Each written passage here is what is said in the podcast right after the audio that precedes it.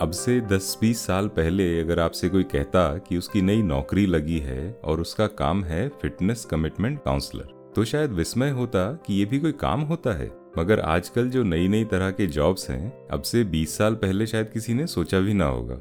Data scientist को ही लीजिए या एक्सपीरियंस डिज़ाइनर। 20 साल कहाँ, कई जॉब्स तो अब से पाँच साल पहले भी नहीं थे। हाल ही में वर्ल्ड इकोनॉमिक फोरम ने एक लिस्ट निकाली है, जॉब्स ऑफ़ द फ्यूचर। जिसमें कुछ ऐसे जॉब्स के नाम हैं जो अभी शायद एग्जिस्ट ही नहीं करते। जैसे शुरू में बताया fitness commitment counsellor fitness commitment counsellor क्या करती हैं?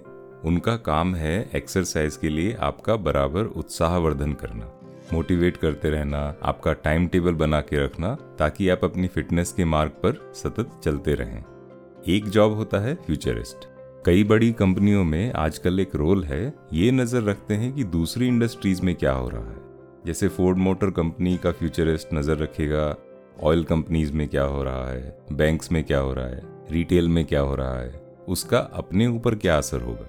जैसे हमारी सेना या अमेरिका का पेंटागन वो हर तरह की सिनेरियो प्लानिंग करते हैं। अगर ऐसा हो तो क्या करना है? वैसा हो तो क्या तैयारी रखनी है?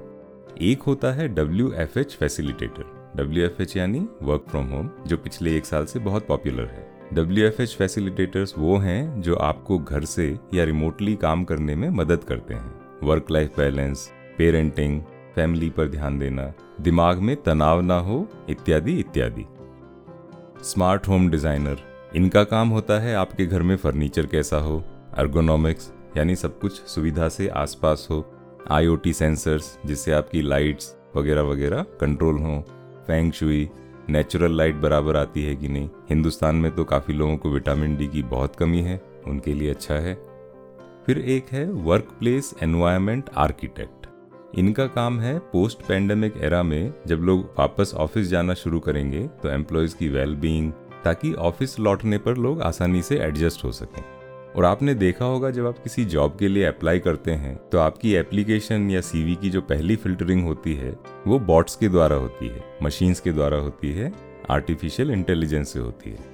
अब उसमें बिकॉज़ ऑफ़ कोडिंग जो उसका सॉफ्टवेयर होता है, उसकी वजह से बायस आ सकता है। इसीलिए एक नया जॉब है एल्गोरिदम बायस ऑडिटर ये लोग क्या करते हैं, ये रैंडमली मशीन्स के जो निर्णय होते हैं, जो बॉट्स के निर्णय होते हैं उनकी ऑडिट करते हैं, ताकि उसमें पता लग सके कि किसी तरह का बायस तो नहीं है। कि आपने बोला यंग ब्राइट डायनामिक तो पता लगा कि उसने 20 से 25 साल के लोग ही लिए और 26 साल का जो यंग डायनामिक बंदा था, उसको रिजेक्ट ही कर दिया। ये बड़ा अच्छा जॉब है और मेरे ख्याल से बहुत आवश्यक भी है। उसी से रिलेटेड एक और है ह्यूमन मशीन टीमिंग मैनेजर अब ये क्या करती हैं? इनका काम है seamless collaboration between robots people and machine यानी जो रोबोट्स और इंसानों के संबंध को अच्छा बनाए रखे। आपने अगर गैलेक्टिका सीरीज़ नहीं देखी है तो अवश्य देखें, उस सीरीज़ में एक महिला का यही काम था। एक है साइबर कैलामिटी फोरकास्टर इनका काम होता है एक तरह से भविष्यवाणी करना, कि कहाँ पर साइबर अटैक हो सकता है, कितनी उसकी संभावना है, उसका क्या प्रभाव हो सकता है, आदि आदि। एक है टाइडल वाटर आर्किटेक्ट ये नज़र रखते हैं सिविल इंजीनियरिंग प्रोजेक्ट्स पर कि उनका पर्यावरण और खासकर पानी पर क्या असर होगा। तो इस तरह के कई सारे जॉब्स हैं जो आज हैं, लेकिन जब हम स्कूल्स में थे या कॉलेज में थे, पता भी नहीं था कि इस तरह की नौकरियाँ हो सकती हैं। हम तो अपनी चिंता में थे कि आईएएस बन जाएँगे आईपीएस बन जाएँगे डॉक्टर्स बन जाएँगे इंजीनियर्स बन जाएँगे। लेकिन कविताओं की पॉडकास्ट में हम नौकरियों की बात क्यों कर रहे हैं? आज की कविता कुछ ऐसी ही है जो प्रेरणा देती है कि अपनी सामर्थ्य को पहचानो। किसी से याचना मत करो। होता यह है कि हम बेरोजगारी का ठीकरा सीधा सरकार के सिर फोड़ देते हैं, वो क्यों करें? अगर हम में सामर्थ्य है तो हम कुछ भी कर सकते हैं। और अगर सामर्थ्य के हिसाब से काम नहीं मिल रहा, और अगर वाकई काम की सख्त ज़रूरत है तो जो मिल रहा है, उठा लो। अपना बेस्ट करो। हम इंसानों में इतनी ऊर्जा होती है, उसको जलाओ, तपाओ, और कोयले से सोना बन के निकलो। बहुत सारे लोग कितना छोटे से शुरू करके कितना ऊपर उठ जाते हैं। कितने ही उदाहरण हमारे सामने हैं। Ambani, Bill Gates, Steve Jobs, कोई एक समोसे की स्टॉल लगा लेता है और वो बाद में बड़ा सा रेस्टोरेंट खोल लेता है। और कितने ही उदाहरण हैं।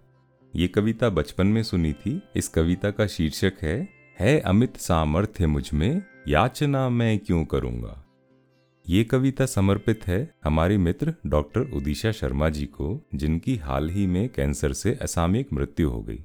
वो खुद एक शिक्षक थी, बहुत अच्छी कवियत्री थी, संगीत विशेषज्ञ थी, प्रकृति के बारे में अच्छी अच्छी कविताएँ लिखती थी और बड़ा अच्छा और सुंदर गाती थी। उनकी यूट्यूब वीडियोस आपको मिल जाएँगी, मैं लिंक यहीं पॉडकास्ट नोट्स में डालूँगा। और जो कविता मैं आज सुनाने जा रहा हूँ, उन्हें ये कविता बहुत पसंद थी। तो उन्हीं को श्रद्धांजलि है। उदिशा जी अब जहाँ भी हैं आशा है उन्हें पसंद आएगी। चलिए कविता सुनते हैं।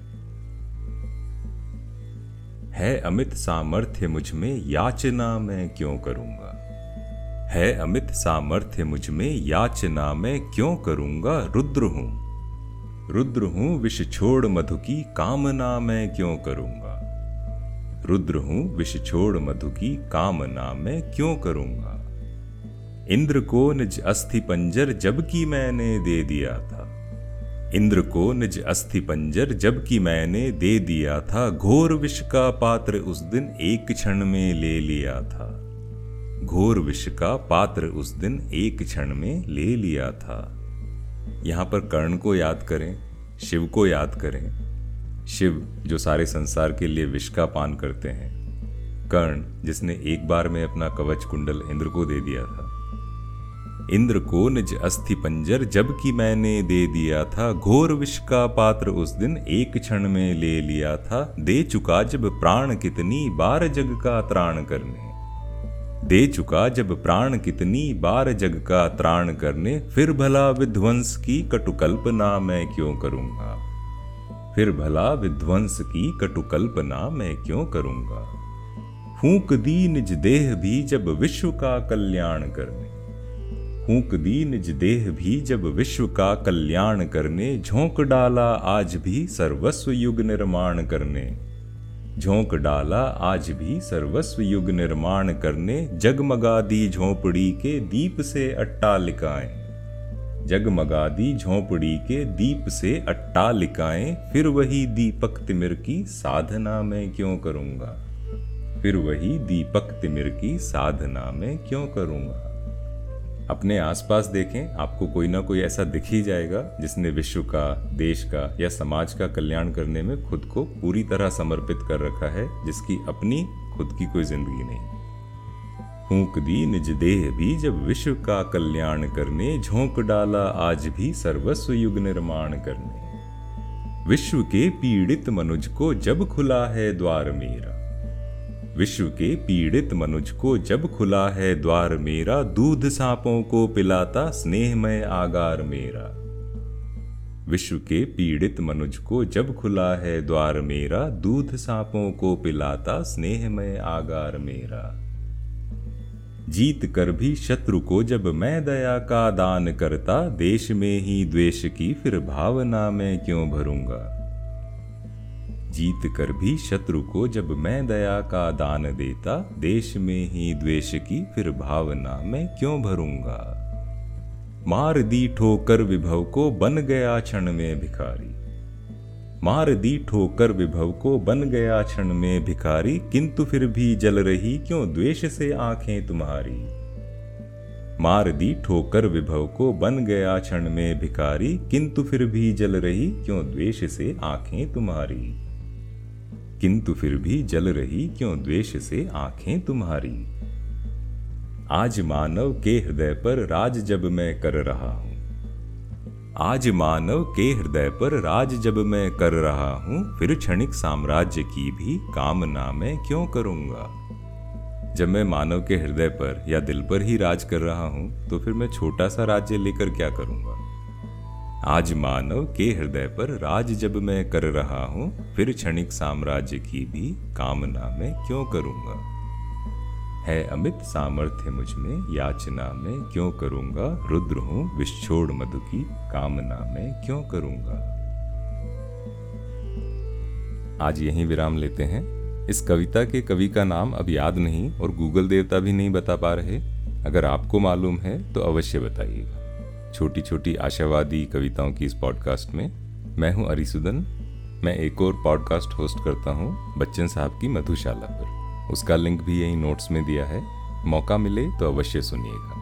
और हाँ इस पॉडकास्ट को रिव्यू करना ना भूलें। अपने सुझाव अवश्य दीजिएगा। सारे लिंक यही नोट्स में दिए हुए हैं। तो मिलते हैं फिर एक कविता के साथ।